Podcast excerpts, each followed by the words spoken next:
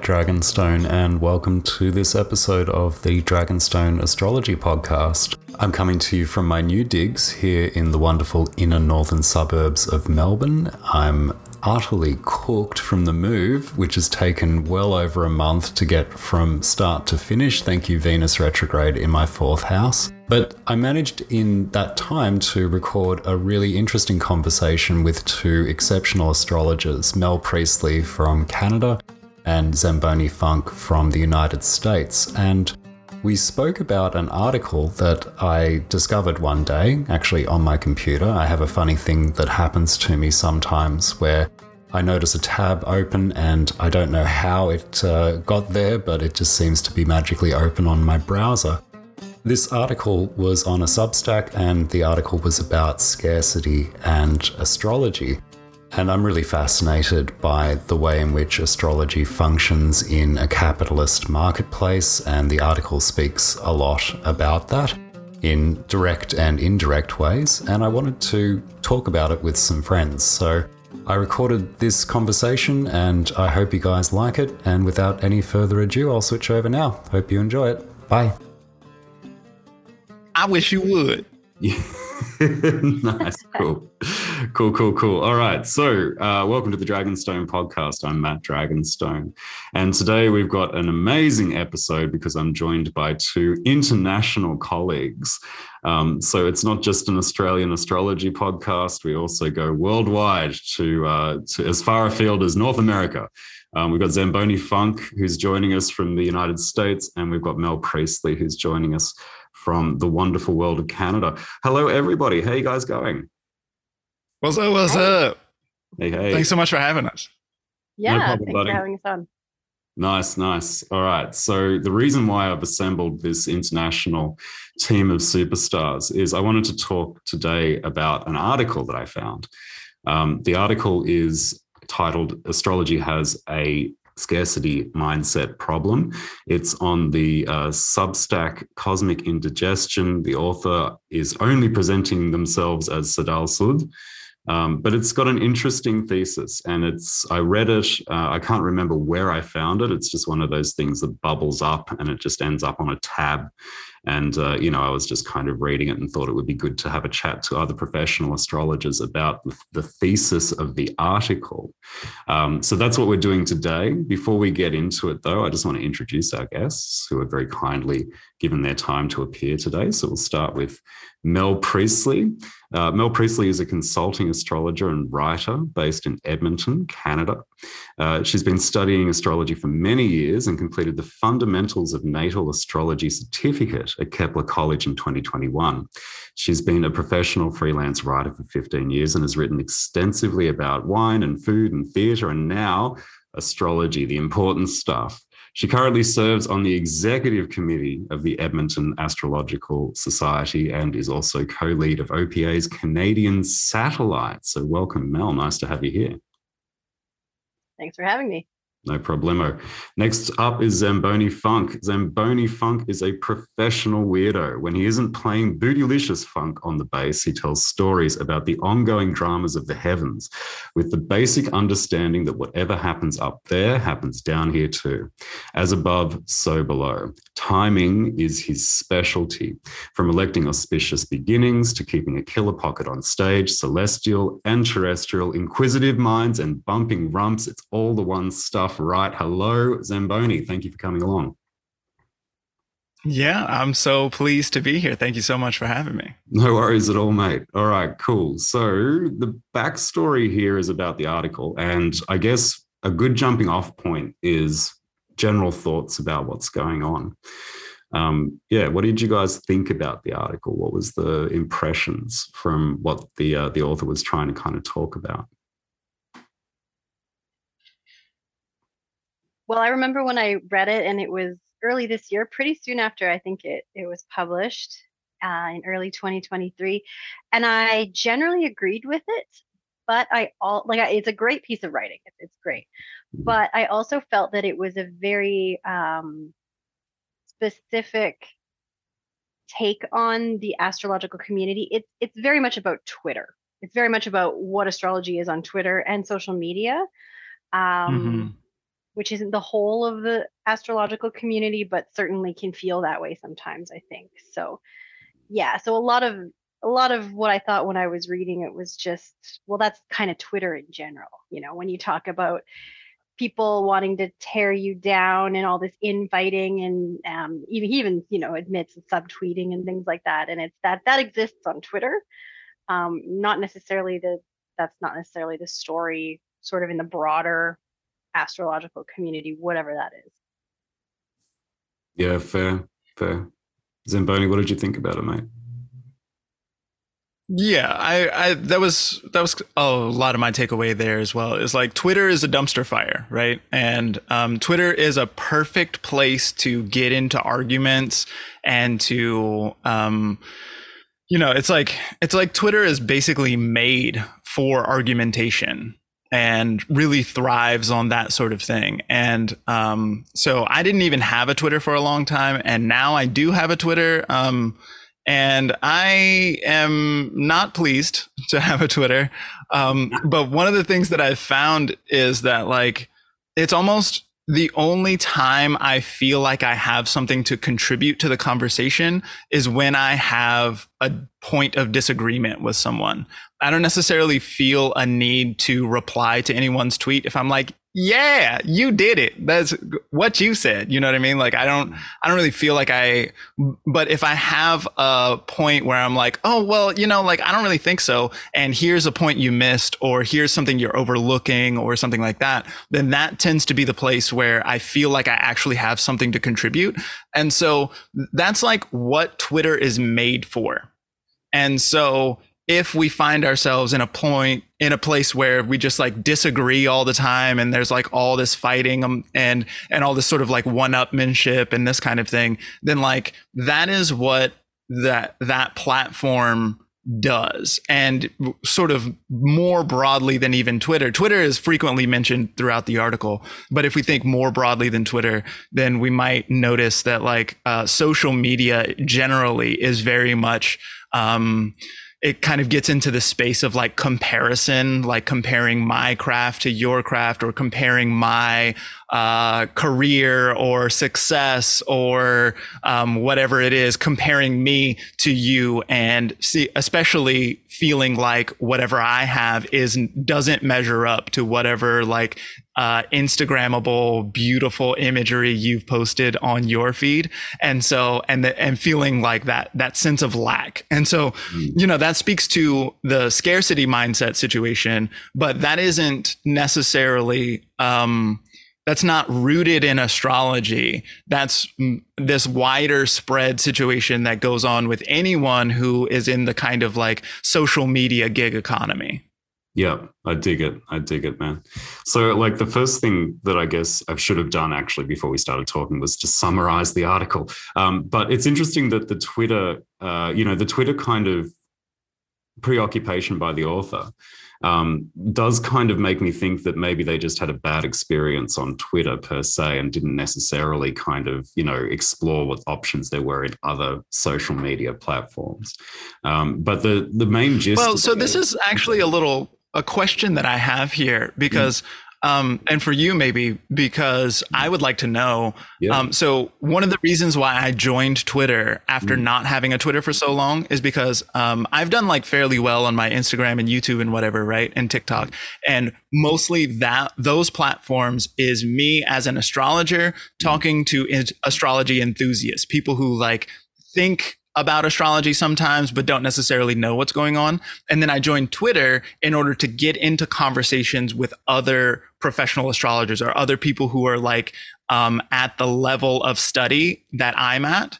And so, um, and I didn't find those things very much on Instagram or whatever. And so, if not Twitter, then where else does one go to find that kind of community? Do you think? Do I think? Well, I mean, conferences. Yeah, exactly. Yeah, hmm. astrology conferences, live events. Yeah. yeah, yeah. Yeah, face to face is important. Um, look, I mean, I joined uh, Twitter like in 2019 because I thought it would be another social media platform arrow in my quiver, so to speak. Um, so the story with me is that I've been doing astrology for 20 years. um, charging people for readings and stuff. But it was, I had a day job until about 2019. And then I decided to go full time. And the first thing I did was like Google how to, what is astrology full time? Can I please be? You know, something along those lines, right? And the advice that I was getting was get onto social media and use that as the, the sort of um, distribution point for your brand, get your brand out there via those channels, etc. So Twitter was part of the cavalcade of social media platforms that I was attempting to install myself on. Some of them have gone well. Instagram's good for me, right? Facebook is not. Uh, YouTube is, right? There's a couple of different sort of feedback loops that I get from clients who find me through social media. And Twitter just never really gelled. Um, it's good to observe. I like to, you know, keep up to date on the feed. Um, but I can completely understand why, for instance, somebody who apparently, according to the article, has only had that, ex, you know, exposure to Twitter or Astro Twitter or whatever it's called, coming away from it feeling a little bit sort of salty about what they've found, so to speak. Um, so the, the ins and outs of the article, like the nuts and bolts of it, I, you know, there are parts that I agree with, parts that I don't agree with, but the general thesis, you know, that the author's trying to kind of communicate here is that astrology has a scarcity mindset problem when the opposite is the case.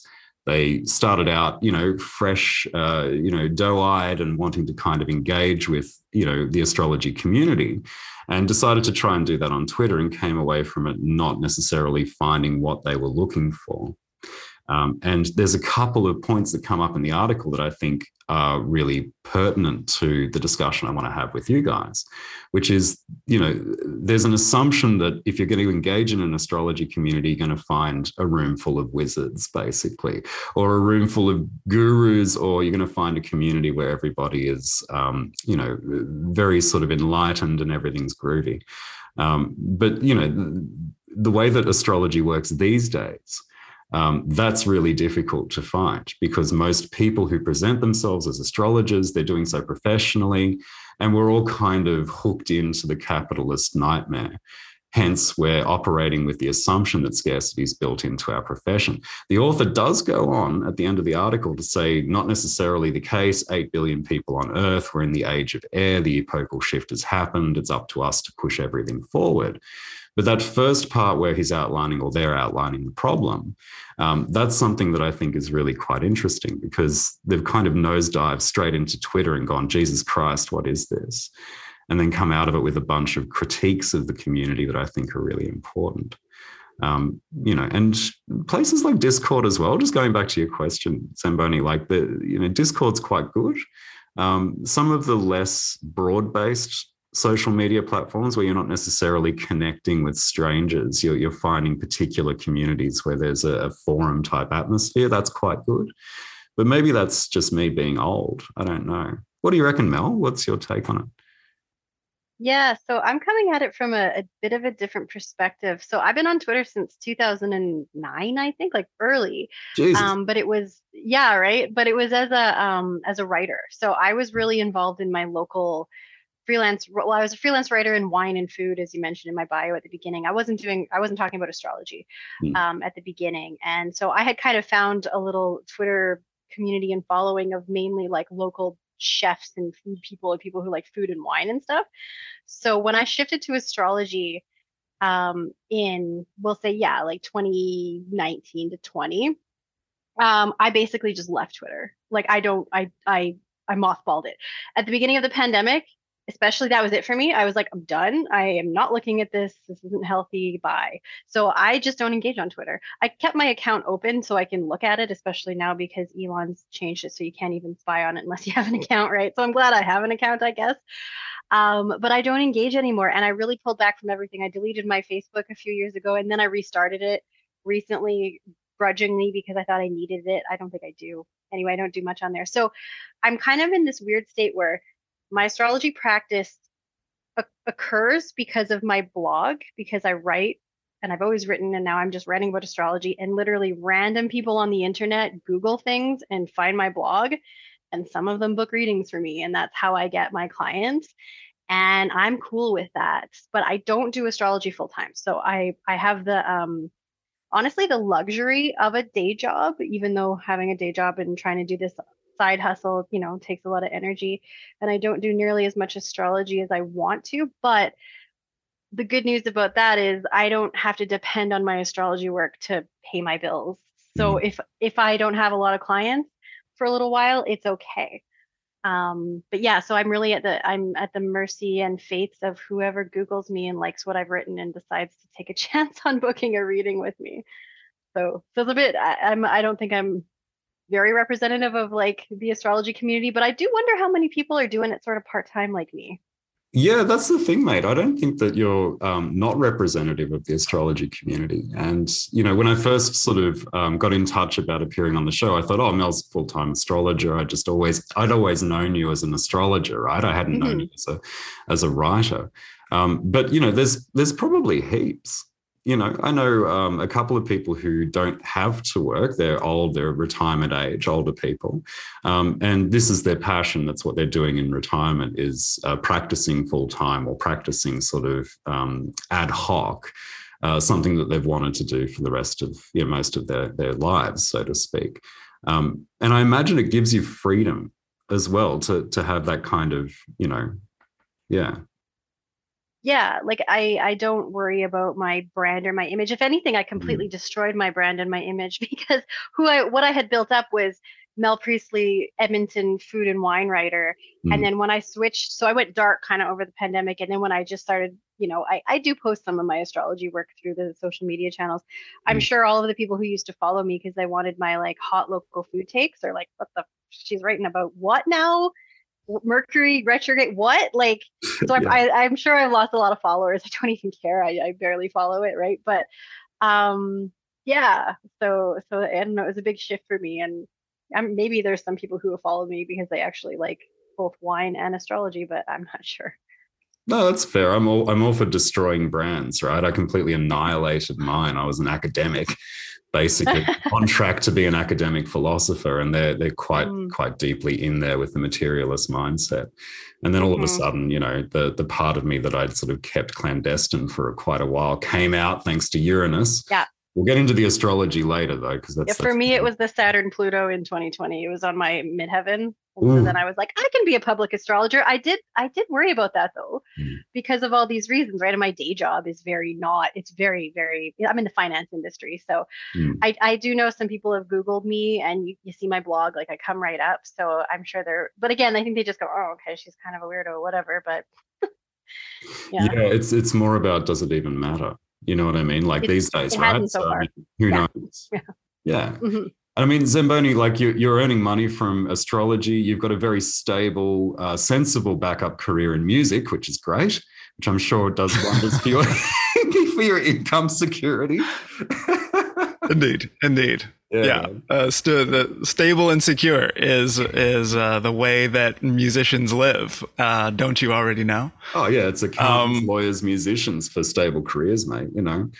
There it is. You already know. So um, yeah, well, I mean, like even in my bio, you know what I mean, like the the bio that you that I sent you that you read uh, at the top there. Like I'm a professional weirdo, and so I have always embraced that. Um, you know, like I I have been committed to doing like sort of starving artist shit for a long time. And so i um so i've like you know i've worked in restaurants or like whatever like kind of side jobs or whatever. But um but yeah i uh, have been doing astrology when, so I was working in uh, an herb shop. I also uh, studied herbalism uh, at the time that I was living in New York City, and I know New York City is like a funny place to study herbalism, but um, I feel like that there's like a there's an angle there that is really resonant for our times. But that's a, a whole different point. Um, so I was studying herbalism, and so I um, was working in an herb shop for a while. So I had an herb shop job, and I was uh, doing uh, gigs on the bass, playing music, and I had astrology. And then the pandemic happened, and I lost the store job and I lost the gig, uh, the the music gigs. Mm. And so it turned into all astrology at that point. And, um, but for me, it was really interesting because at the same time that that happened, then uh, George Floyd was tragically murdered by police. Mm. And so then in that moment, there was like a social media moment that had been going on. And I, so I at that point had already been doing uh, like daily and weekly astrology readings for maybe three and a half years by that point. So I was like regularly on that grind doing that already. And then in that moment, people started being like, "Oh, well, like how come the only astrologers that are on my feed are white women. Like maybe I should uh, branch out and find some black people. And so I made a couple of lists. Like my favorite black astrologer is um, like I made a, a, couple of those lists, and so my social media following like quadrupled in the space of mm. like four days or something like that. It was wild, and so but I had been already on the grind for doing forecasts and everything, so all I had to do was continue what I was doing at that point, and so it turned out that losing those two other jobs that I had had turned out okay because I could because I was already ready for my astrology close up, as it were. Mm, yeah, for sure, man. So you know, I'm I'm full time, right, myself, right. So um, one of the things that I'm kind of I joke about destroying brands, but I think the brand is destroying brands for me, right? But still, there's um, an element where I have to kind of participate in a community from the basis of professionalism rather than necessarily um, doing it for the love or you know doing it with the luxury of having some time to sit back and wait for the clients to come to me. So i'm in there hustling with everybody else. I most of my clients actually come from face to face i live in a, a city called melbourne australia. It's not an amazingly big place. It's about maybe five six million people but um, I do a lot of my face to face work at markets and I'm getting people in from there. And so there's not so much of an emphasis on the social media presence for me, although I still like to maintain it because it's great to hook, um, you know, a, a US client, a UK client, someone from elsewhere in Australia. But in the act of doing that, right? And I think this applies to all of us. In the act of doing that, you get introduced to the way in which capitalism and astrology have kind of intertwined, which is there's a limited pool of clients who want to see you just for astrology, as in, you know, my experience is first timers will come in curious about astrology, repeat clients come in because they want to talk to me, and astrology is the tool of the language that we use to have those conversations. And so you're kind of, you know, you find yourself competing um, sometimes aggressively, sometimes not aggressively. It's all up to your personal style. And I think that the author of the article, right, um, observed this happening and observed the ways in which people, astrologers, are utilizing capitalism to get money because we all need to eat, we all need to put a roof over our heads, etc. And that's what they're recoiling from the way in which that particular aspect of doing astrology these days is affecting people's behavior and sometimes turning them into assholes. Who knows, right? Um, so I'm just wondering, like, what's it like for, for both of you in terms of the hustle, right? Um, you know, I'll start with Mel because, you know, as somebody who's not doing this full time, there's a little bit of like leeway there and wriggle room, but you still want to get clients, right? You still want to see people. Yeah. So so for starters, Melbourne being five to six million, that's a big city. My city is yeah, yeah that's, that's right. big. Okay. That's big. Yeah, you said that, and I was like, oh, that's huge. Is I live in, I'm in, in a LA, town, like 25 million people, or New York. Uh, sure. Listen, I'm a little old Canadian New York has here, 8 million and, people. Oh, okay, 8 million. Wow. Okay, that's still huge. Um, my town, the metro area, is like a million and yeah. that's like a big city. Uh, anyway, yeah, but I'm in Canada, so we're, we're, we're smaller.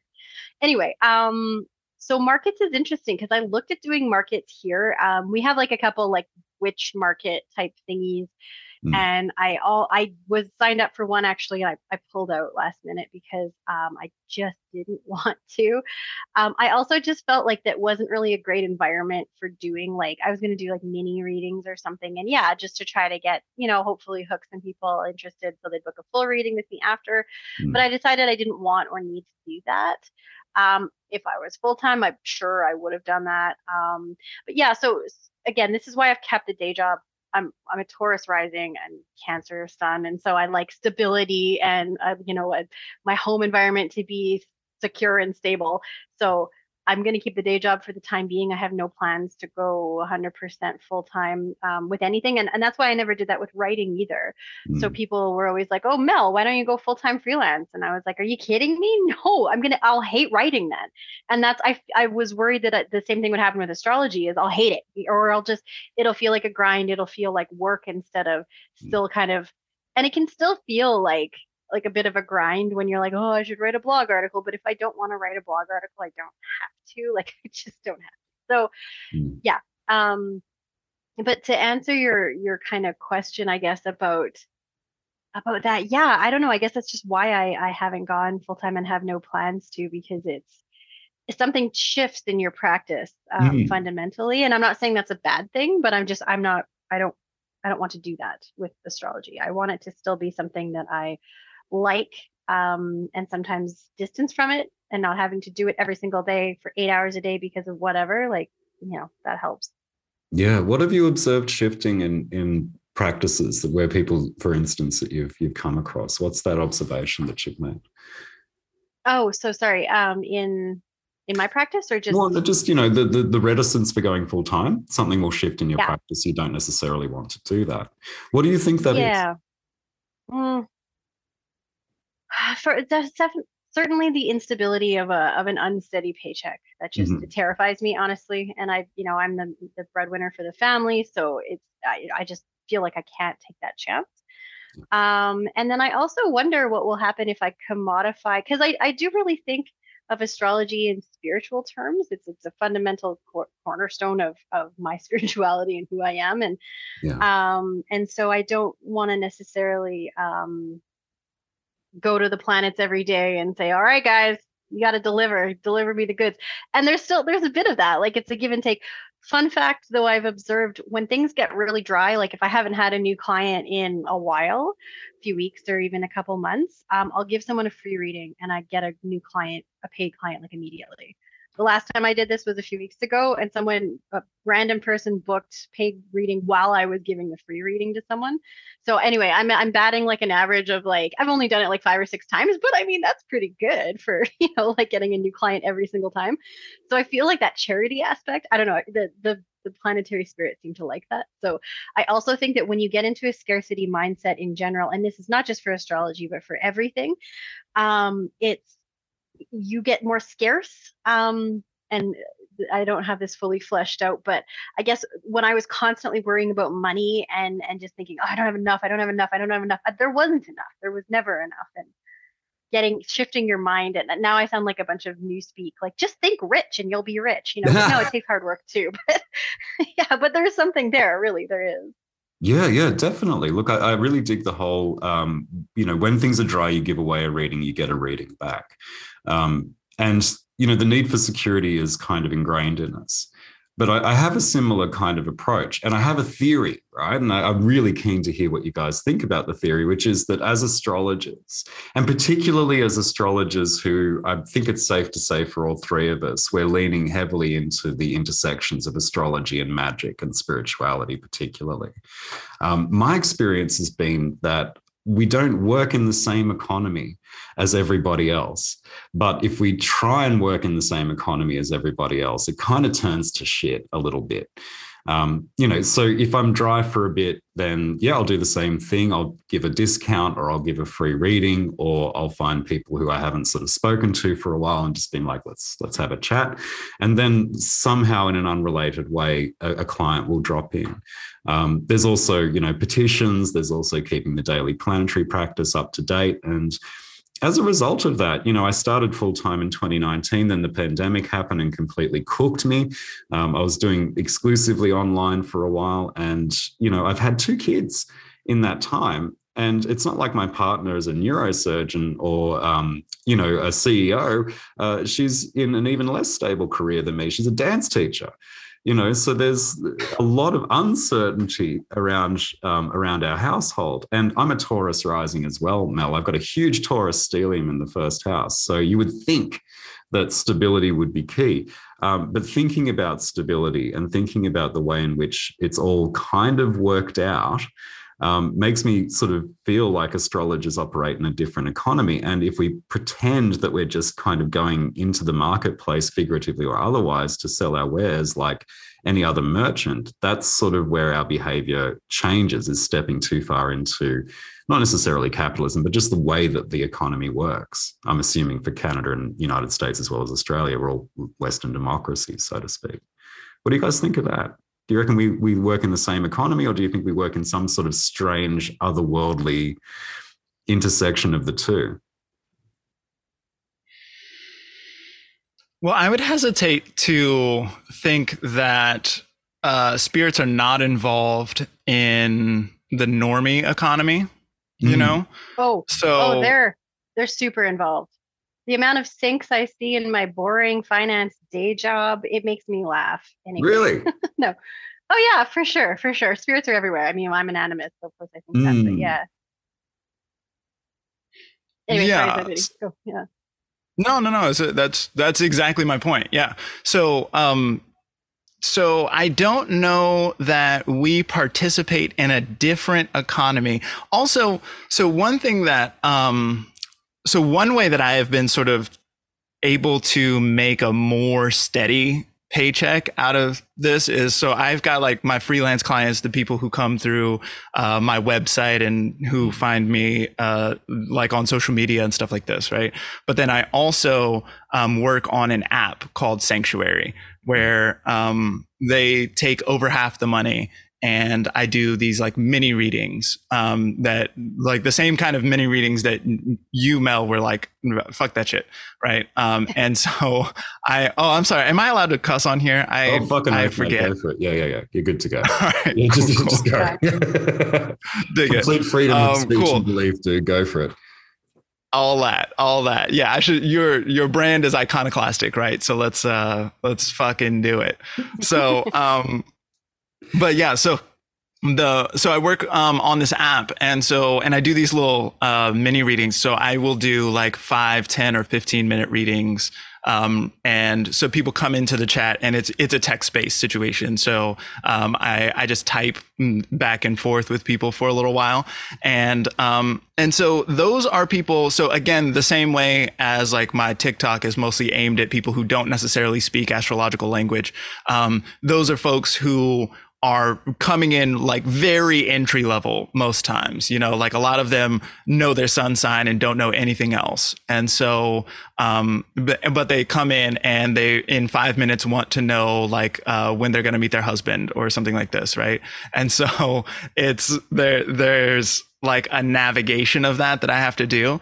But um and so that puts me very much into the kind of like normie algorithmic uh, marketplace. You know, like I, I work on an app at a tech startup. You know what I mean? Like so, it's it's very normal in that kind of way. And I often think about um, integrity in that space because I feel very much like I am bound by my craft and by the spirits of the ancestors and this kind of thing to uh, practice my craft in a way that feels like it is full of integrity, even if I am in that algorithmic marketplace. And so this frequently comes into a place where, um, like I'm, I'm giving answers to people that they don't like and, and this kind of thing. You know, it's like, it's clear that they want me to say that they're going to meet their husband in two days. And like, it, that's, that's not how this works. you know what I mean? You It's have like, oh, Saturn on your I'll- descendant, you're not going to meet your husband in two Oh, days. no. I was just about to say that. Right? Yeah, totally. Yeah, right? Or ruling the descendant, all of that, Yeah. right? So Yeah. like it's just a whole it, it's frequently and honestly it's like it's like herbalism in that like if you've come to an astrologer about this it's because shit's not working for you and you have exhausted all of your other options right Mhm. and so so yeah that's like a the so i feel very much like i am participating in a normal style uh, economy and all of the prayers that i do and all the rest of it like this is standard issue as far as i'm concerned you know Yeah, yeah. I don't actually, I don't think there's a separate economy. I, I think it's all one, like for everything. So yeah, there's different, I guess, nuances to astrology, but we're we're part of we we all have the same bills, you know, it's we're all, you know, yeah. Mhm. So I don't think it is a separate economy at all. Mm. Um the mini readings are interesting. So I thought about uh, like I thought about offering those at like a marketplace. I thought I thought about offering them on through my blog, like you know, give people a teaser.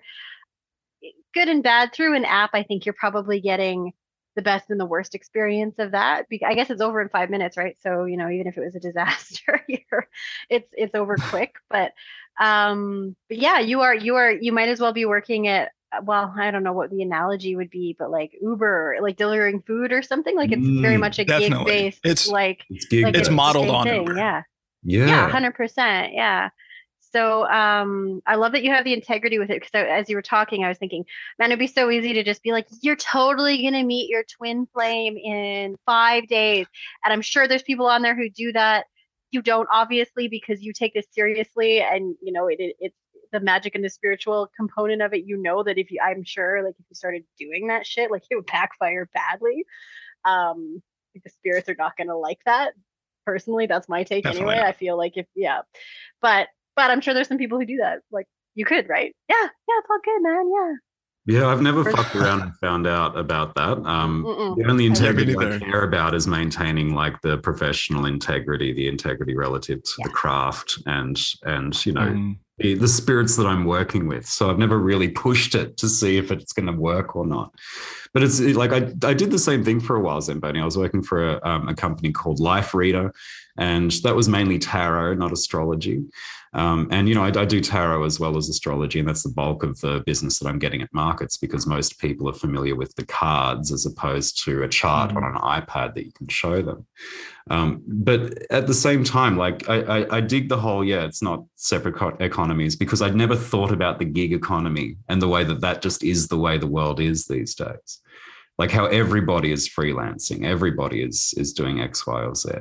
Um, it's been, yeah, Uber is a really great example of that. Yeah, you know, like yeah. the and and I feel like Uber is kind of like the model for everything at this point. Like if, if it's if it's going to go through the tech startup model or like way of reaching people, right? If it's going to go through an app, then it's going to more or less follow the the idea of like there's this like overarching umbrella company that then sort of like employs um like freelance contractors or whatever and like finds ways to like skirt around paying taxes and this kind of thing. Like that's like the model. That's what we do in, in the gig economy in the free the freelance space yeah, that's really. I mean, the last full time gig that I had, um, Taurus Rising, is again, Mel. I was in the finance industry and insurance, um, and that was incredibly staid, and there was leave, and there were entitlements. Um, you know, insurance isn't an issue in Australia like Canada, but we had a lot of really good perks, right? And every fortnight, that money would come in, whether I gave a shit or not.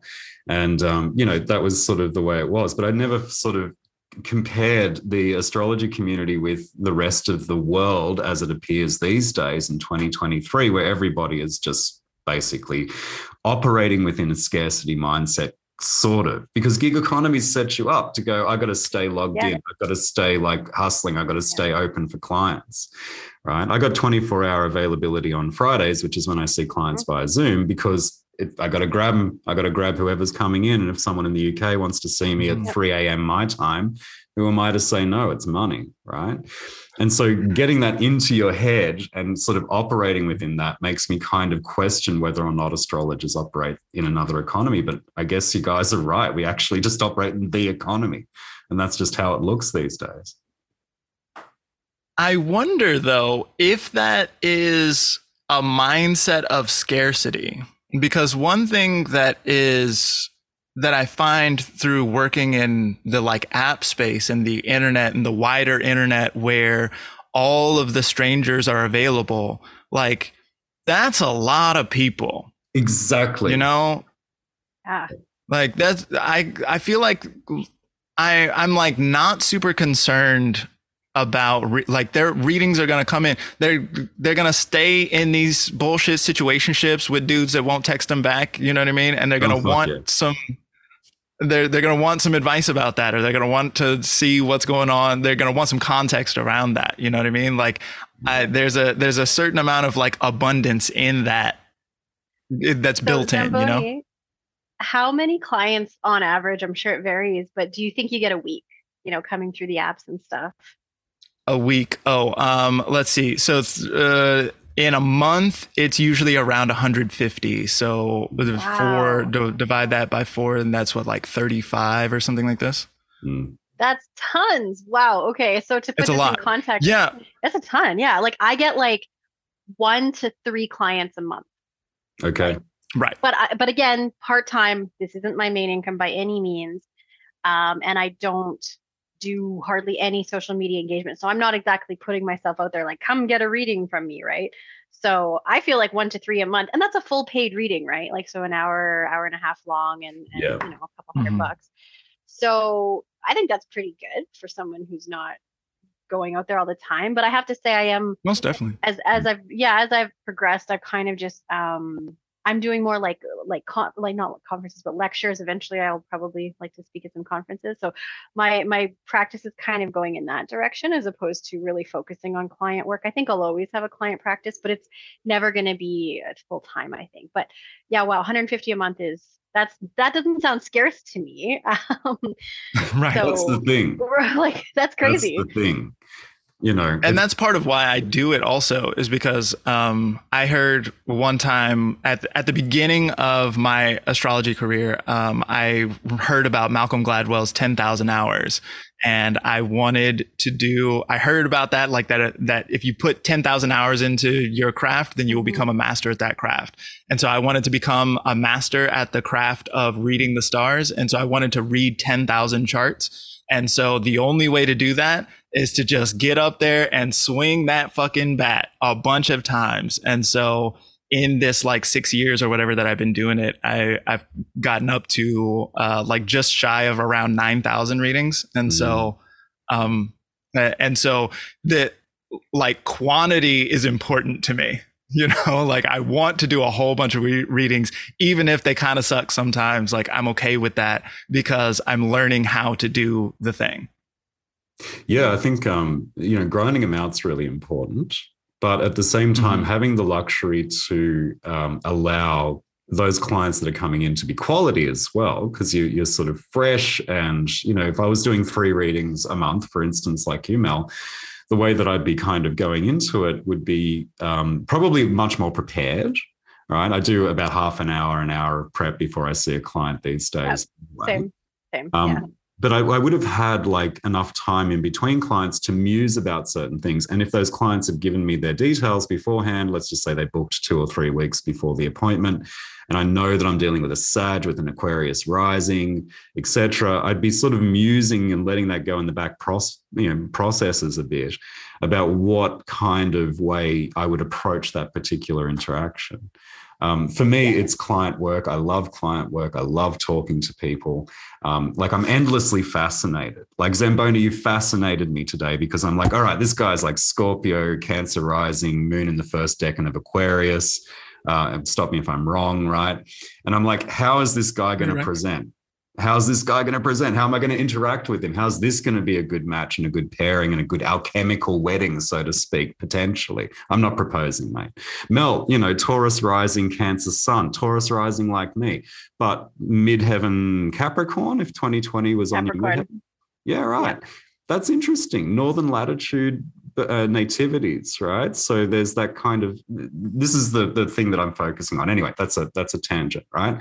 But I love that interaction of client work. But one of the things that I dig um, about both approaches is, yeah, you got to grind it out in order to get the skill and experience. But if you're constantly thinking, for instance, that um, you got to grind out as much as you possibly can for whatever reason, paying the bills or upskilling or what have you, then that's not necessarily going to jive with the traditional idea of what an astrologer is. Because the author of the article is like, I expected, you know, everybody to be enlightened and everything's groovy, but instead I came into Twitter, which is okay, that's colored the observation a little bit and biased the data. But uh, he's it seems to me that they've kind of emerged into a space and observed a community which is having to kind of deal with working in a gig economy, not necessarily a separate economy, but just the way that the economy works. And that's coloring how an astrologer does their work these days. What do you guys reckon about that? There was no question oh. in it, it was more an observation. so, one thing I was thinking is, um, so like what is an astrologer and we could mm. talk about that and really navel gaze i guess but i was thinking do we think we're priests and priestesses of the stars i mean sure i want to think of myself that way but it's also a job right and i'm sure there's a lot of astrologers who don't think of that at all like i i, I do wonder um and of the especially of the local astrologers i've met like some of them certainly they have some spiritual practices but much less than I was maybe hoping for, especially, you know, with the group here. I think we're all magic and, and spirituality nerds, and we have a pretty robust personal practice. But um, I don't get that from a lot of the people I've met um, firsthand, and it's a small group, really. But um, yeah, it's it's it was a lot less like I, I, totally uh, resonate with what the author of this article said at the beginning like they were like uh, the stars are amazing our, our fates are mapped out like let's have these amazing philosophical conversations like walking under the trees like in ancient rome and then you you're on twitter so that's not the situation at all hmm. and but even when i've met astrologers in person that that's not the conversations either. We're not like mm. having these deep conversations about I don't know. I'm trying to think of a some some obscure technique.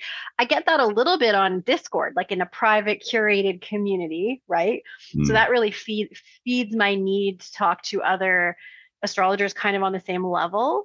Um, but I think that's in general the way the world's going with communities is that to find a community of peers that you can exchange ideas with at your level, it is going to need to be a fragmented little hidden corner of the internet mm. um, that's a bit gate kept because you can't have it in the public sphere because you'll get a million bots and other a-holes and trolls coming in who are just gonna kind of wreck the party. So even if you were engaging with someone on Twitter and having a good conversation, all it takes is one troll to come in and just like shoot you all down or whatever, right? And I, for me, I would just get so triggered and bothered like if someone like attacked me and I, so i just that's why i left right like and especially over the pandemic i was like i'm not doing this so um yeah so i don't know what my point was either there was no point i'm just rambling no, no, not at all. No, I think that's um, when you think about it, right? You have this idea, like a lot of people, I did as well before I started engaging in the astrology community just locally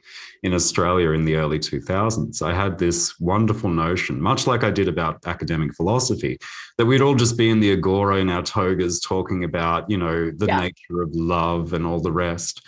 Um, but when you think about it, like I'm, you know, over 40 now, so I've got some measure of retrospective on the way in which my mindset around astrology formed. Um, I didn't take into account that a lot of people in Rome and Greece had slaves that paid for them to sit around doing fuck all and talk about like astrology. Yeah. You know what I mean? I didn't realize that a lot of the court astrologers were patronized by the king or queen, and 100% were going to tell them everything they wanted to hear um, to sort of extend the time between the reading and when their heads got chopped off.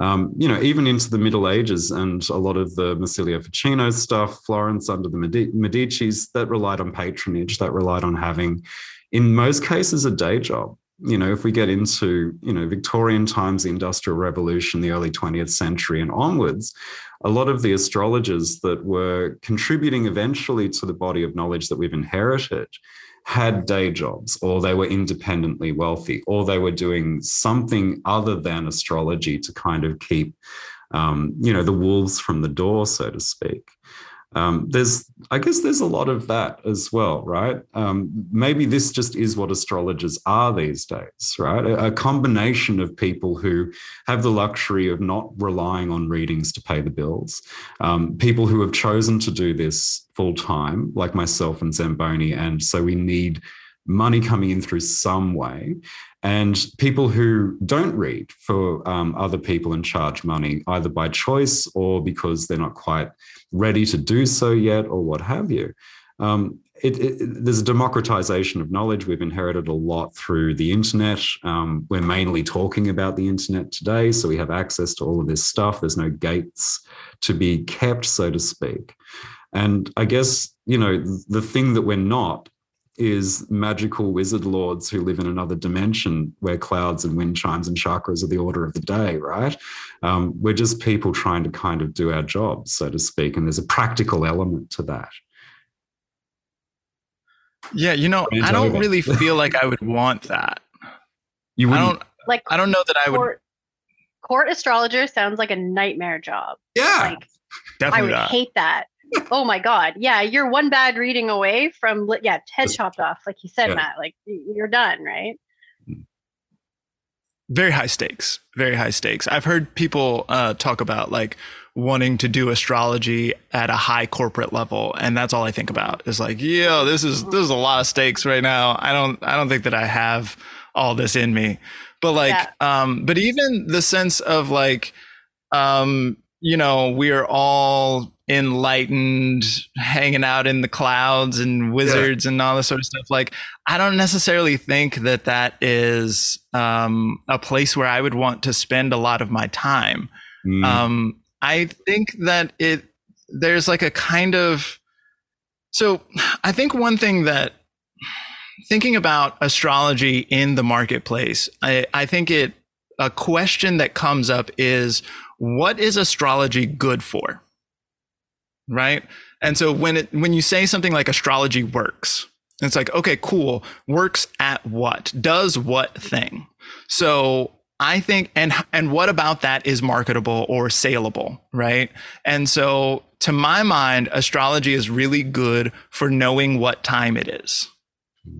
And so the, how useful is it to know what time it is? Well, as we move into the age of air, then having good intel, having good information in the information age is pretty valuable, right? It's valuable in a way that might not have seemed quite so valuable in 1902 or something like that, right? Like when we were deep in the age of uh, Earth, then maybe having that kind of information might not have seemed quite so um, valuable at that time. But now, in the information age, we are here in the on the internet, able to have conversation, able to exchange information and ideas across continents, across whole oceans.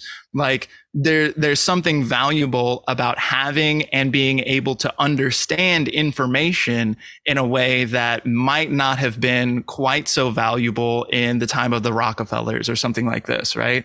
And so as we think about what uh, at like the gig economy and the economy in general, like it's, I feel like it's important for us to remember what about our craft is valuable at all to ourselves and to other people. So like the fact that I can uh, make prayers to the the uh, planetary spheres and stuff like that. Like I do do that, and I make talismans and all this sort of stuff. But like that doesn't mean that that is going to be my saleable craft. Like I have a gang of talismans. I don't sell any of them. That's not what I make them for. I make them to have them. I make them to keep up my relationships with those planetary spheres. I don't make them because I want to be uh, a super badass Caitlin Coppock type. You know what I mean? Like I don't, I don't want to do what she, or like even fucking uh, Dragonstone, right? Oh. Like I don't. You, you got some like high, high quality. I be, I,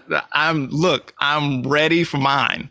Oh, I, I, my budget is not together right now, but but um, they look gorgeous, and Thanks, um, and so like I don't necessarily, but even though I participate in that craft, that's not going to be the thing that I end up selling. Right. Mm-hmm. And so if we're going to be astrologers who are thinking about what good astrology is in, in the marketplace, then it's good to, for us to think about what exactly are we selling and why would other people want to buy that thing?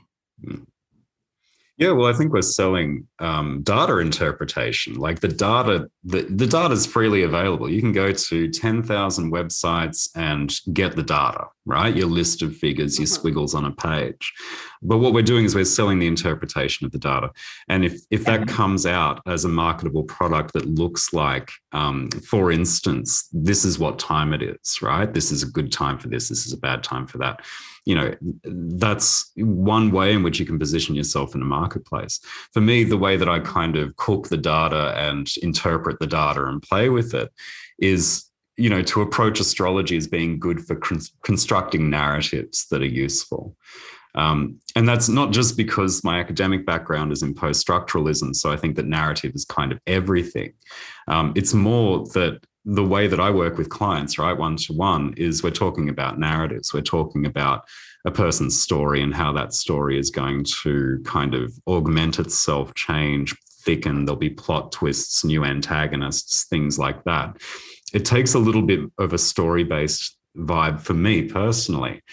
but again, what we're both talking about is, you know, this is what time it is, and this is what a story looks like. Astrology as a tool is kind of what it ends up being for me with regular clients that have been seeing me for years. They come back, and the astrology is simply the language that we're using to tell a story or talk about a story. Um, and often with prognostics, which for me personally, my practice in the past decade, has gotten much sharper thanks to the revival of medieval and Hellenistic stuff. Um, you know, that's what time it is, but that's part of the story, so to speak. Like, what what do you think astrology is good for, Mel? Like, what's it? What is it for you that's good about astrology as a tool, so to speak? Well, yeah, everything you guys just said. Um, making making sense right? Like finding some way of making sense of why things happen and, and and that's essentially why a client comes to you like why? Like why is this happening? Why am i like this? You know why did this ha-? you know all of that right? So it, it answers that why question i think um, in very profound ways um, and you know hindsight with astrology with you too is better than 2020 it's like 2040 vision right? Of course we can all look back and say yeah okay look at look at the map of the planets and and how that all went and of course the key is to try to get that in the future which is hit or miss honestly. Um but yeah like oh i've just lost it what was i going to say? Darn it. Hmm. That's okay i was trying to get this before the station so maybe mercury's slowing down a little bit. I'm no, a bit fuzzy myself. No, he's he has, and I've definitely noticed that. Actually, I had some. I had two people ask me today, like, "Yo, what's up with Mercury?" And I was like, oh, "He's in Virgo and he's about to station." Um. Anyway, yeah. So so, someone else better go because I just lost my uh my train of thought. That's cool, man. Um, look, I, I, guess the the thing was, what what is astrology good for? As in, how can you position it in a marketplace? And I think we've had um, as a community, as a profession, probably a good decade of ramping up, right? Where everything's ramped up. Astrology's become, I hate to say it, hot right now. You know what I mean? So there's been a lot of interest and a rise in popularity, and a lot of that is going to stay. You know, we've had the new intake of people into astrology that they had in the 60s with the Pluto and Leo generation. I think we've had the same thing happen recently. Um, but, you know, that moment is going to pass. And you know, once the the market kind of moves on, and once people sort of not they're not necessarily in love with astrology per se, but they've had enough of a rudimentary, even by osmosis, education in what you know an ascendant is, a moon sign, a bit, whatever, all the rest of the planets. Um, they're still going to be searching for wisdom. They're still going to be searching for meaning, and they're still going to be asking the perennial question, which is why. And I guess when it comes to you know people coming to you for for help. I i feel like we're going to get into a situation where there'll be um, i got to call mel priestley. Like mel priestley's the one. I need that mel priestley vibe for this particular problem. Or i need to know what fucking time it is. Get me zamboni funk now. You know what i mean? Like that's going to be the sort of um, it's the personal brand i think basically and when we think about the astrologers that we're aware of as big names, even from the past, all the way back to like Firmicus, they were doing other shit as well. Like we just know their astrology output. You know, we just know them um, in their astrological sort of like, you know, guises, so to speak, when they've got that kind of mask on but they were doing other stuff as well. And I think that maybe what we're witnessing in terms of the issue that the author has with the article around scarcity and how that turns people into the opposite of what he was expecting or they were expecting. Um, you know, the, that's what we're kind of dealing with at the moment is the way in which the market has kind of turned its gaze on us, like the eye of Sauron. And pretty soon that's going to go elsewhere. We're going to sort of end up with, I guess, the people that are into it, and that's it, not many more newbies coming in. I remember what I was going to say. Great. AI is not going to destroy us. This is no. why. um, so honestly, and this is true for everyone, anyone who's freaking about, out about AI, um, particularly with their job, I think find a new job then, honestly, if you truly think that a robot will replace you. But I honestly just don't think that they can or will. Um, and the whole AI, oh, we're going to lose, especially as astrologers. I'm like, there have been canned reports that you can run for like what 20 years as Yeah. long as the internet's existed you could run a report and it spits out your moon is here and it means this your venus is here and it means this and so i mean that's not ai per se but it's you know it's a robot giving you something um and that's you know that's always been there um so i i personally am not i don't care about ai like it's fascinating um and we're certainly going to see more of it but i'm not threatened by it as an astrologer like if you are satisfied with an ai interpretation of your chart fine great good for you you don't need me but i think a lot of people will need someone on the other end to to to provide that for them so yeah um and again a very common question I get. Oh, I'm sorry. Mhm. no go ahead go ahead please Oh, well, a very common question I get from clients is, okay, so what does that mean for me? You know, so like you can say like, okay, so you've got the moon in this position Mhm. and you can even delineate it a little bit and they'll be like, okay, but like I'm yeah, what does this mean for me right now? You know what I mean? And so Yeah. I I totally agree that like a person to speak to a person's situation is going to is endlessly necessary. Hmm. yeah maybe even more so with with all the ai everywhere like we're all we're to all be talking to robots and, and it's just to be like ai is just to be through everything. So having like a person to person connection is to be like a thing you really want more so than anything else. Like there's almost like a niche. So the other day i actually thought uh, i'm not going to do this yet but when i on my blog um i wrote an article and i was just looking at my homepage and i was like should i put a note on here being like no AI was used to create any of the content Ah. on this blog. And then I was like, no, you know what? If it's not obvious that a human wrote this, I'm doing something wrong. And then, fun fact, an hour later, thanks, Instagram is like, how to make your content or how, like how to not sound like Chat GPT. And I was like, wait, so we actually have to learn to sound like human? That says something about marketing. I'm getting on a tangent, but like it was like sort of a marketing account that was like, how to not sound like a robot. And I was just like, bruh, if you sound like a robot, then you're doing it wrong. Like, yikes. Mm. Yeah, man. Like there's um it, it, it's a very interesting time. I think that really astrology is just going to become an excuse to talk to another person. Um, do you know what I mean? Because like if I go and see a healer, right? If I go and see a, a, a healer or an astrologer or a tarot reader, um, it's an excuse to spend time around that person, right? Because that person is oracular. Yeah.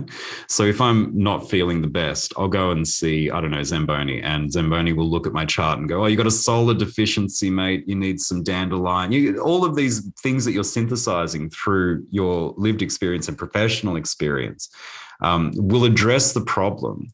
But the thing is that it's an excuse to just basically talk to the person, the person behind the figures and what have you. Because I get it all the time, right? What does moon in the eighth house mean for me? I know it's wonderful that you've said that. It's a lovely little glyph on a, on a circular graph that you've showed me that I've seen maybe three times in my life. Um, but tell me what it means to me. And then, you know, the medium becomes the kind of message, not to get all Marshall McLuhan about it, but you become the medium basically. Like it's about you as the particular conduit with that particular style and flavor that people are going to be after. Same goes for you too, Mel. Like I need to kind of get someone who's going to take it um, at a granular level and really sort of analyze and synthesize and give me something that's pertinent and important and make it make sense. You know, so the astrology is an excuse. I just want Mel to make sense of this for me. Mhm. and one definitely. thing one thing that you mentioned before is the data analytics component of it right and so if we are moving into a, the a, an era of more information than you know what to do with then it is helpful to have people who can take the big picture like the you know i as someone who has done all of these readings and I typically do them in 10 minutes or less, then th- it's very important for me to take all of the like a chart is going to show you a person's whole goddamn life. That's mm-hmm. too much information. And so what you so what i need to do is immediately take pieces I, I need to take everything out and make sure that I only pay attention to what is pertinent to this person in this moment, right? And so there's something that is really important in this moment of like, all of the AI text coming at you and all of the AI imagery that's coming at you. And maybe some of it, there's human text and human imagery also coming through. And like, I, I don't know how to make sense of all of this information. Like having a person who knows how to turn the faucet down and make sure that we only pay attention to the right bits of the information that it's coming in, that is a very strong marketable skill. And I think that it's something that we astrologers um, cultivate on a regular basis. Yeah, I mean, most of the time, an hour reading with a client for astrology will be, you know, it'll fall into a number of categories. It's either going to be a Saturn conversation, um, or it's going to be like a very sort of almost a really awesome Jupiter transit conversation. Those are the best, you know, because it's like, oh, gray skies are going to clear up, mate. You know, like put on a happy face um, or it's going to be a Venus conversation. And so you spend most of your time talking about the transiting position of Saturn, like particularly with someone who pops up, I'm 29, life is hard. Well, I've got news for you, mate. Like it's going to be hard for the next couple of years, and here's why. And then you start sort of embodying what Saturn is um, you know that's something that i don't think that an ai could even learn even by examining 10000 chat transcripts 10 million chat tra- uh, transcripts from apps um, like the one you you work for or the one that i used to work for um, they can learn the behaviors, they can learn the probabilities, but the way in which just observing the chart and having the chart be in itself an oracle, um, you, you kind of know ahead of time with this person, with their transits, even by a brief look, that you're going to have to condense not only the entire balance sheet, um, but right down to even the sentence that you've got an hour to unpack slowly with somebody. Um, often that's a portal into the bigger sort of picture in terms of how the rest of their chart relates, particularly if that particular planet that's causing an issue is connected by transit or perfection or it's activated. But you can't teach an AI how to do that. You have to kind of be um, a particularly well honed conduit, so to speak. Um, but it fucking takes time. It takes so much time 10,000 hours minimum, right? Like, you know, yeah. Not maximum at all, right? Oh, 10,000 hours is when you begin. Yeah, yeah, yeah. like actually doing the craft, right?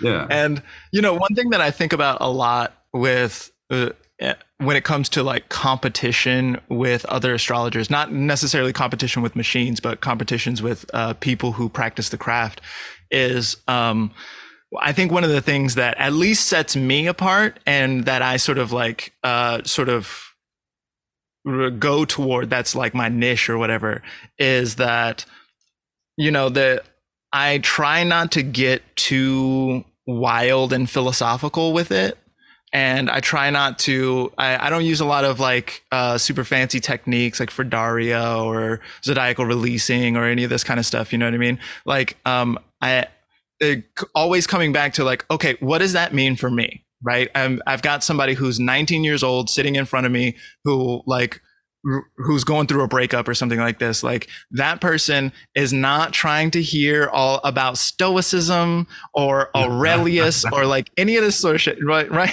Yeah, like yeah, yeah, what does this mean for me right now? And mm-hmm. so being able to tell a story in a way that is relatable on a basic human level that doesn't necessarily have to spend all this time like getting religious or spiritual or like uh, any of that sort of like fancy stuff that like I really like. You know what I mean? Like I I'll sing some Orphic hymns or whatever it is, but like that's not for everyone, and it doesn't need to be for everyone in the way that like everyone deals with partnership issues and stuff like this.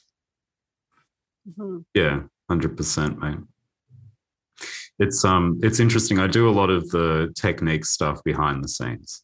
So I'll look at a couple of different mm-hmm. things. Look at transits first of all. I'm like, oh, this this person's 29 or 28, so they're doing the Saturn return thing by the looks of things. Let me see if Saturn's prominent in their chart. Oh yeah, look, it's in the 10th house. It's close to their midheaven natally. That's what they're going through. Um, but you know, often it takes a little bit more sort of investigation to really narrow down exactly what could be causing the biggest stresses. Um, and that's not with the intention of appearing like some sort of magic man when they walk into the room and you nail what they're there for. Um, it's more so just to kind of uh, put, load up some possibilities, do the pre work so that you can focus on the person in front of you when you're in in the session, when you're in the consultation with them. Um, and that's also another thing, too, that might feed into the sort of cognitive dissonance that the author of the article was talking about, which is that quite often, if you really nail it, you appear like some sort of god figure to to clients who come to you. Like you're not a dentist you're not magically making the you know the, the toothache disappear. You're someone who's there to be engaged on issues of great importance to their lives right? To your clients lives like love and loss and death and all of the different things that happen. And if you manage to use the science and the craft and the art right um, then they have this impression that you just know everything. And that's for me personally it's always been a great temptation you know that i've had to kind of avoid which is stepping into the all-knowing guru kind of archetype. Um, but some people don't. There's some people just give in to the temptation and then obviously you get the egotism that the author was talking about as well. Um, i think he used the term magistitis which is you know yeah yeah yeah, so the the guru and so thinking about competition with other astrologers and the, the guru type thing and um maybe because astrology is having a moment, right? Like, you know, there's there's so many more astrologers now and because we're all online, it, you know, Matt, you're in Australia. I, I would not have known you 40 years ago, right? Probably unless you oh, came yeah. up to Canada for a conference, right? Um, so the so it seems like, and this is just a broader thing, um, everything that's happening anywhere in the world feels like it's happening to you if you're paying attention to it, right? Um, so the astrology community does feel global at this point because we can all hop online and we can hear voices from across the globe, good and bad, right?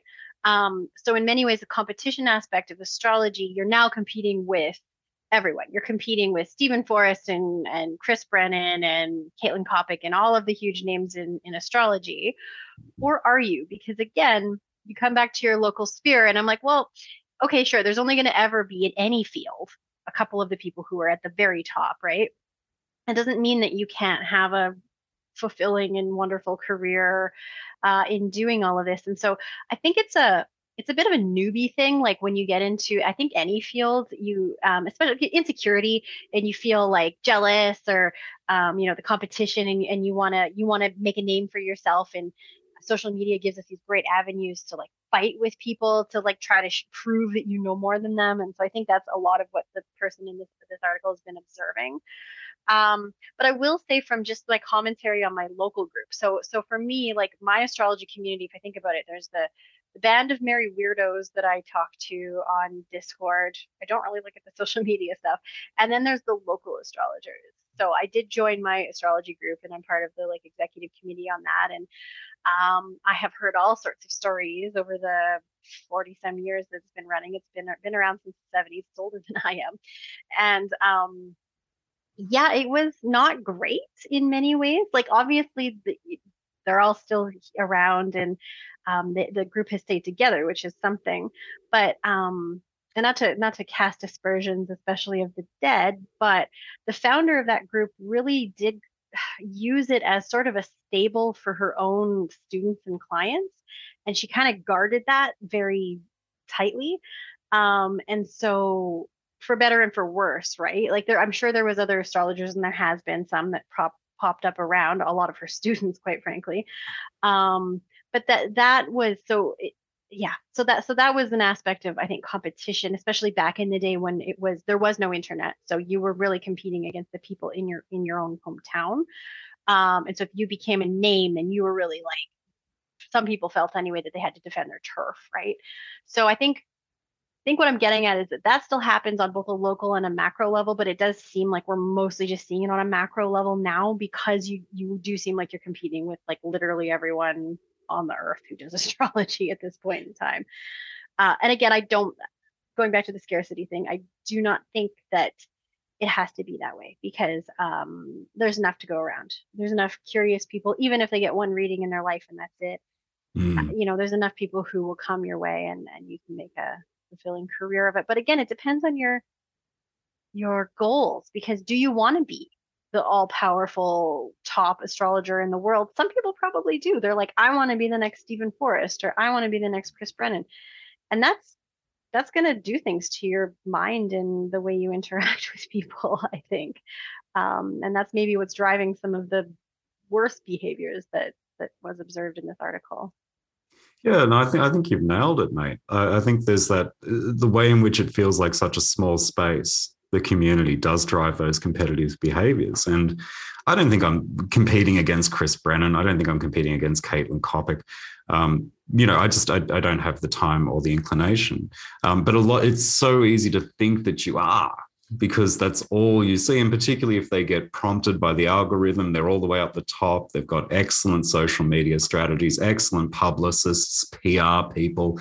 You know, they've all got a kind of stable of things that your average celebrity would have working for them and the brand is you know the humble bookish astrologer or you know the powerful astromage kind of off in her tower or in his library kind of just fluffing around with stuffy books and, then sort of sharing thoughts and insights. Um, it would be easy to kind of think that oh dear this person is so much like me so relatable so sort of parasocial in terms of the relationship i'm building with them through social media that I don't stand a chance in hell. Hence, I've got to get really, really nasty in order to stake a claim or, or carve out a niche. Um, but I really dig that line, though. Are you competing with them? Are you really competing with them? I think that's really cool, man. It's made me change the way I think about it. I feel it. like one of the things that we're looking at here, like, I don't think either of those people, Chris Brennan or Caitlin Coppock, even do readings at this point.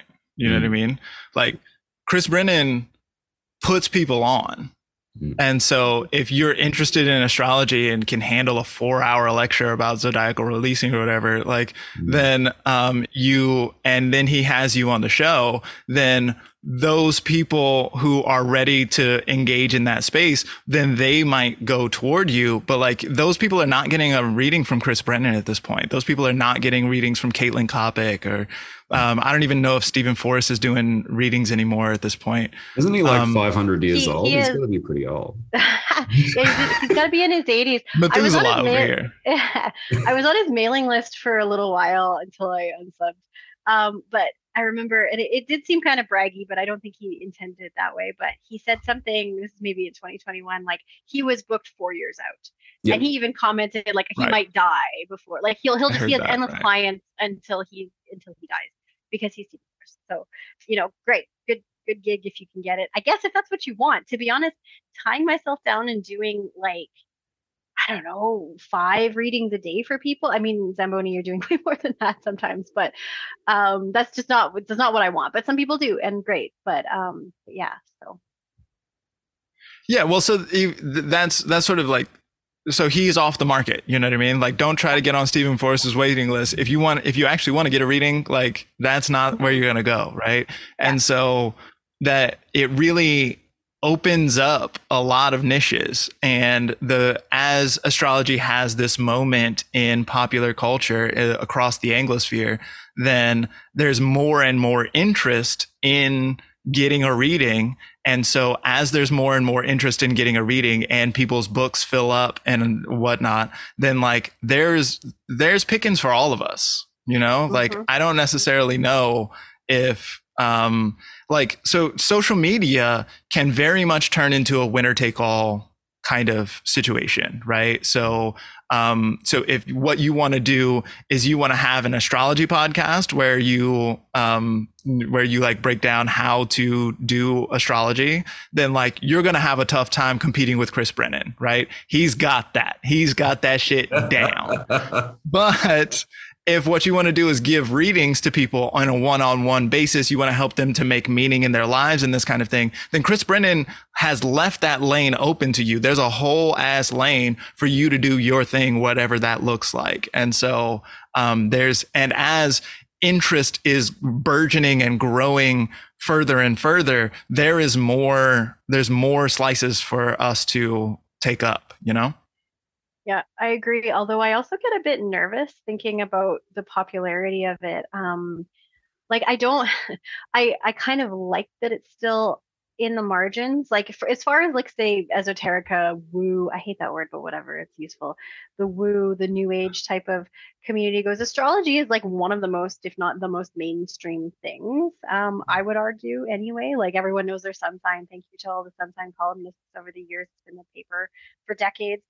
Um, but with with all that notoriety comes um different pressures and i'm not really i don't really want some of the things that will come like i think so just to you know since we're on this topic chris brennan i think he really wants to legitimize astrology i think one of his like deep mm-hmm. motives that comes across to me is he wants this to be like a legit profession that you can do and it's respected by like everyone and that we don't have to defend ourselves from skeptics or even like just have people completely dismiss us because it's a pseudoscience and we figured that out you know so what are you talking about um i don't necessarily want that because I don't know what I want astrology to be necessarily, but I know what I don't want it to be. And I don't want it to become a heavily regulated profession. And I think a lot of the other esoteric uh, professions have gone that way. Like even I've heard in, I think Reiki, um, but certainly in things like, um, I'm trying to think of a good example uh, where as it became more accepted, even like acupuncture and stuff, then it's mm. like, okay, well, now you need to have this mm-hmm. certification mm-hmm. from this place and you need to have this and you need to keep it up and you need to do your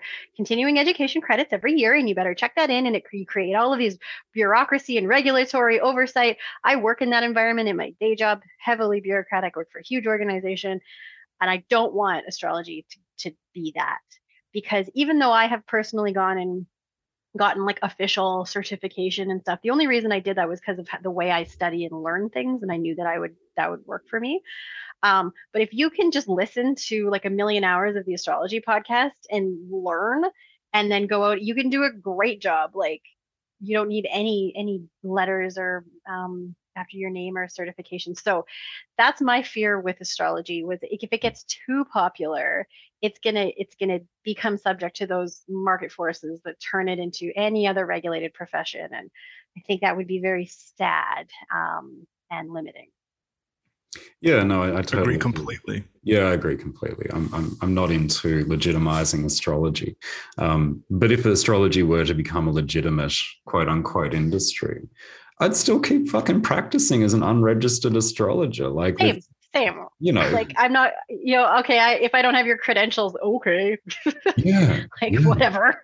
You can't really sort of put um, too much restriction around how somebody relates to the stars and their place in the entire universe. Um, I mean, I'm sure you could. You could be bureaucratize anything, but you can't truthfully do that in a way that's effective. Zed, you're going to say well, something. bureaucracy have, has never been in uh, the service of truth. But um, if it were to be regulated, then I would think that it will probably re- be regulated in the way that psychology and psychiatry is regulated. Mm-hmm. And it would be treated in that kind of way. And so there would be like an ethics uh, yep. uh, uh set of commandments or whatever, whatever you call that, um, that, that you would have Which to is, like. Mm it's coming. Like there is that. Um, I don't know if you've heard it. That I can't even remember the name of it, but it's in its its infancy. But there is like an ethics code of conduct or something that they're working on. All the big names. There's there's a big board of people who are on it. Um, I take heart because there's so many people on the board. They're probably not getting anything done. Um, and also, I think that the time for that it was due to some like sex, sexual misconduct stuff. I think. But here's the thing about astrology: mm-hmm. astrology doesn't need a code of ethics to tell you not to rape someone. Um, we mm. have laws for that, you know, like that's that's we have that already. Mm. So anyway, this is getting a little off topic, but but yeah, so um I should probably stop talking though because I don't want to piss anyone on that board off. So no, no, no, don't do. I mean, like it's up it's up to you if you want to piss people off or not. Incidentally, Chris Brennan, I'm not trying to piss you off. Caitlin Coppock, definitely not trying. To no, to, but we talk about them because they're such you know, influence on all of us. Yeah. Yeah, yeah, yeah. I mean, like uh, the the ethics thing, yeah, cool. I dig it. I remember when that became a thing. I think I was in on one of the few initial meetings just to see what it was about. There was like a live stream meeting or something, and that was like four years ago. So I don't think a lot's really kind of moved mm-hmm. in that space. But I dig what you're saying, right? You don't need an ethics board to tell you not to fucking rape people.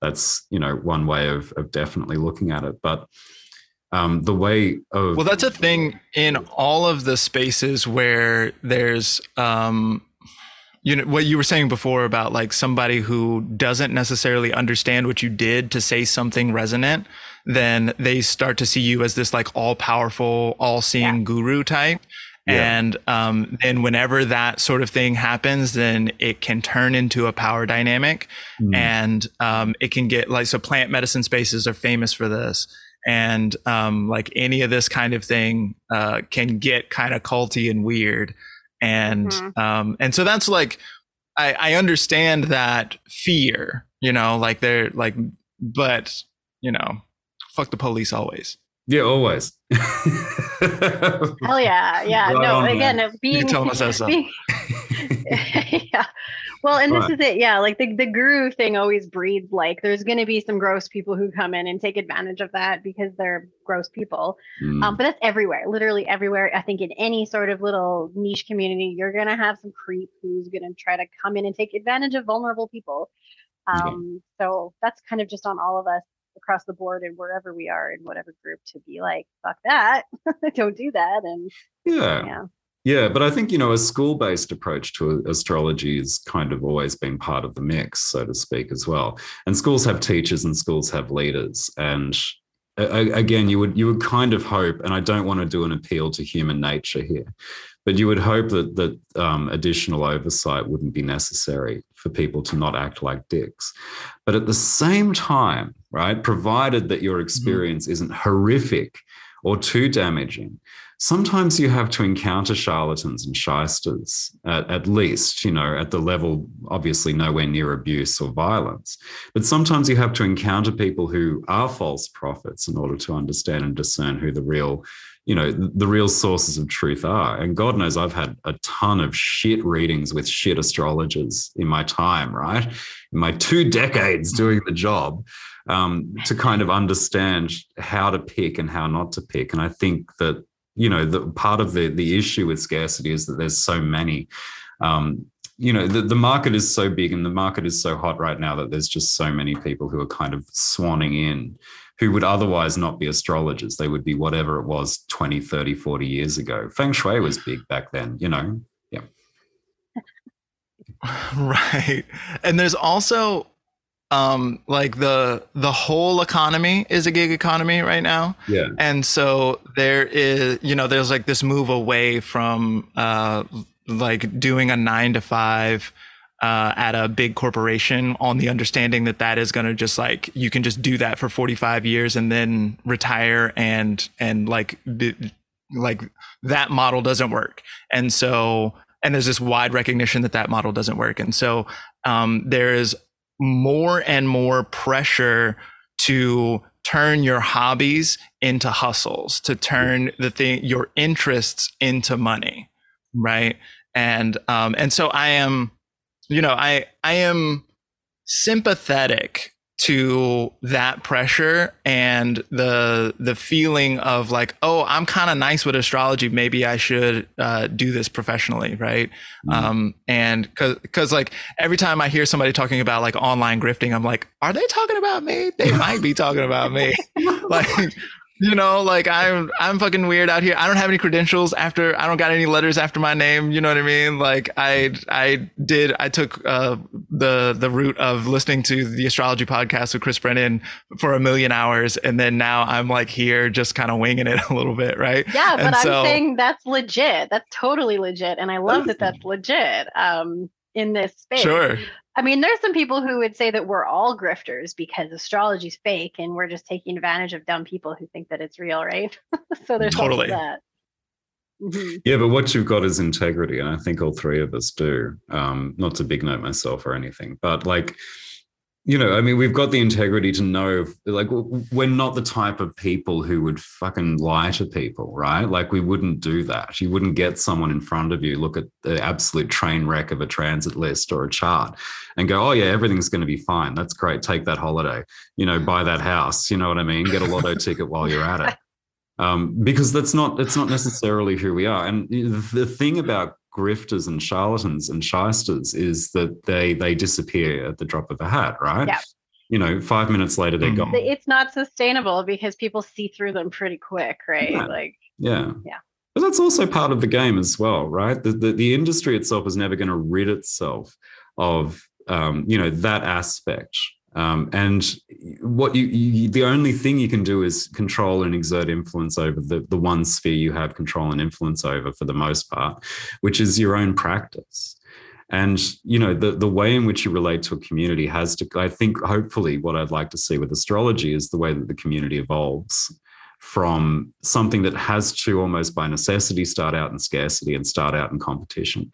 Um, you know, and maybe even has to go through a phase where it's heavily regulated, at least comparatively compared to now. And then comes out the other side as something closer to collegiality. Like my big dream of astrology is that we're all just fucking colleagues. I don't do the whole competition thing because I'm interested to hear what people do with the art, right? Like, how does your approach differ from mine? I'm not trying to steal your, your, your secrets. I'm more interested in how you deal with a conversation oh, about a heavy Pluto thing. nice, nice. Listen, um, there was never an idea that a, a good idea is trying to be stolen.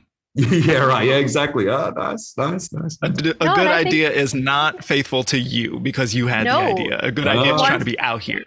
Yeah, it wants to come out. And this happens in writing a lot too, right? Like mm. I'll have great ideas for stories. And if I don't write them, someone else will because it's just it's trying to get out, right? So you either jump on or you don't. Um, yeah, that's that's well, what we've got with the age of air is we've got community and we've got ideas. And maybe we need mm-hmm. to kind of shake off the last vestiges of the age of earth and materialism by going through a stage of regulation before we get to something close to collegiality. Well, real talk, guys. So, looking at the astrology and what we see coming, right? Um, do you think hmm. we're going to get that with with it, the age of air and all of these upcoming transits? Um, or the other thing I was wondering about because this has come up recently, people are talking about potentially another version of like a satanic panic situation. Um, and I think that if we do get that, astrology could be a victim for sure because it would be kind of, it's, mm-hmm. you know, mm-hmm. it's kind of adjacent to that type of whatever. At least in people who are like hardcore Bible thumpers are going to think that astrology is evil, right? So, um, so I, I was wondering about that. Like, are we going to get the regulation or like like try to self regulation, which will just kind of tear it down? Or are we going to get external forces where astrology becomes like illegal, you know, and you're getting like arrested or at least charged and like you know monetarily penalized so that you can't practice anymore or at least not openly i don't know like what do you guys think is the more likely scenario there I think everybody's sin is nobody's sin, and astrology is too popular. There is mm. too many people who would be guilty of belief in, engagement with, practice of, um, for it to be enforceable. What do you reckon, Zamboni? Yeah, I I think that astrology is sort of following uh, following behind cannabis. Mm. Like uh, cannabis had been like so it, it was reefer madness, right? and then now a 100 years later it's like it, it's very common to know people who smoke weed and it is not a thing like i don't give a shit right? Uh, and so Dude, i live in edmonton. We have the most cannabis stores in canada by far. It's insane. Like you walk oh. down the street and you hit like five of them. It's nuts.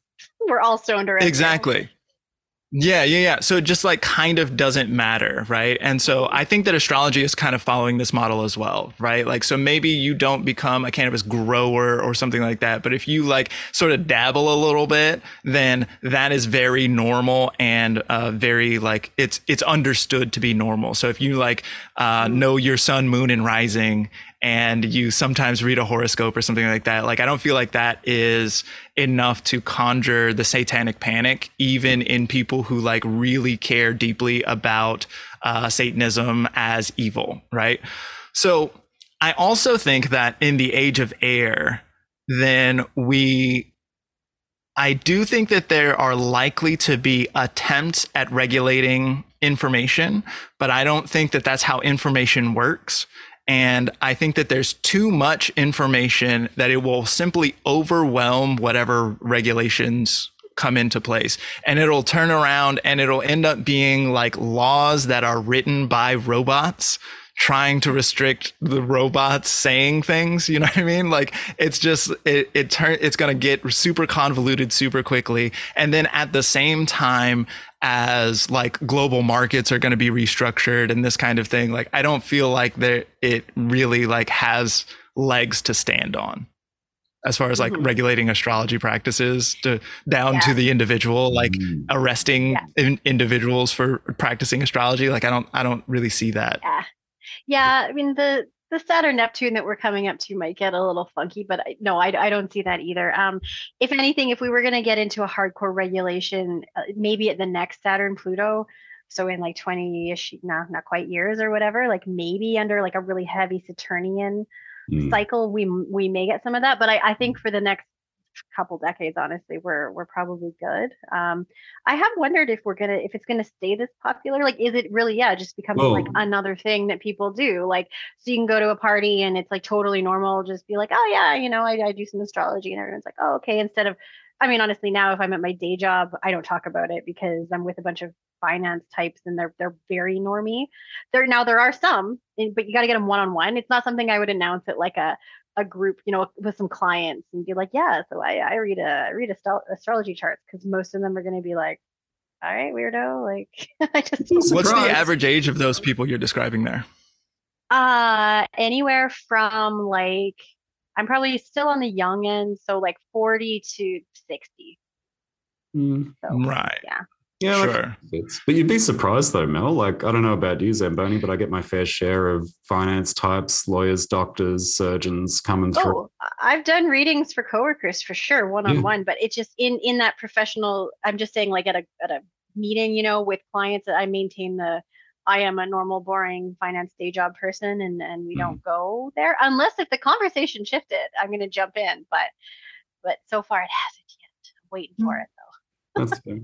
Look, so, I think. Go ahead. Sorry, Mike. Well, I think that in uh in the age group of like uh from 19 to 39 or something like that, um, I think that this is very common. It's it's the cannabis thing. You know what I mean? Like if if you're somebody who's uh, 19 years old, you probably have known people who have not thrown their whole lives away because they smoke some weed sometimes. Like um, the you probably have known a couple of people who were really into like uh, wanted to talk about and Taurus means whatever, right? And like though, and it's just kind of it just this part of the landscape. We live here now. You know what I mean? Yeah. No, that's true. And I'm sure it's appropriate to, cocktail party conversation. Yeah. Oh yeah. You're right that like yeah, yeah, I can definitely see the generational divide thing and it just the way it works, you know, the clients and people I'm meeting are still usually older than me. If not, they're starting because I'm getting older. They're starting to be sort of peers with me. Um, but yeah, I think maybe maybe in another 10 years when, you know, when things have shifted again, yeah, that might be different. I'm not sure. Yeah, no, don't worry. The clients just keep getting younger, unfortunately, Mel. Um, I can tell you now. Funny I, how that works. clients. I saw Lisa Shime did a tweet years ago that always stuck with me, which was, "I'm getting so old now that I can remember the transits from when my clients were born." And I had a chuckle at that. But then recently, I'm like, fuck, I remember 2003. I remember how shit that was astrologically. Like, now you're sitting in front of me with your fucking Saturn and Taurus, mate. You know, like, yeah, there's there's that. I got I got a final question just to kind of bring bring things to a close. And I think, you know, the answer may be self-evident. But given everything we've discussed today, given the state of where astrology is, do, will you guys be doing this in 10 years' time? Mel, will you be doing this in 10 years' time, mate? Yes, of course. Yeah. It's it's not it's not a job. It's not it's not like a profession. Well, it is, but it isn't, right? This is it is a calling yeah. and it I always feel like it's a little douchey to be like, this is mm. my calling, but it is like it truly is. And I did have an astrologer tell me right at the outset um, when I was asking her some questions about, you know, getting into it. And she said, like, the planets choose you.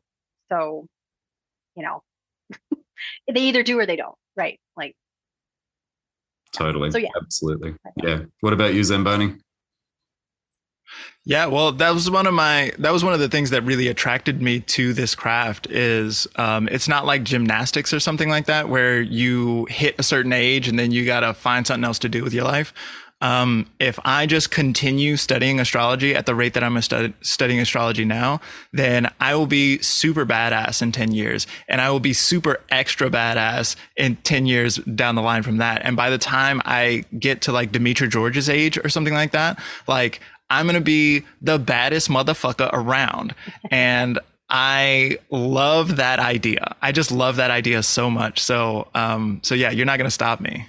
Five year waiting list and 300 bucks for a half hour reading, eh? Pretty good. Yeah. nice Yeah. work if you can get it, mate. Well, I don't know if the price is going to change, you know, like, uh, Oh, yeah, we'll see. true. Yeah, yeah. Some central bank digital currency social credit unit unit. Uh, There you go. Uh huh. go. Something like that. Yeah, How cool. many credits will Pelosi bucks is it worth? Yeah. Pelosi bucks. Yeah, that's what I, that's the word. Damn, damn Mercury Station. All right, cool. So um, to wrap it up, I need to uh, sh- I need to share where people can find you guys because this has been a pretty awesome conversation, right? And the people that are listening are going to want to book in. So we'll start with yourself, Zamboni. Where can people find you, mate?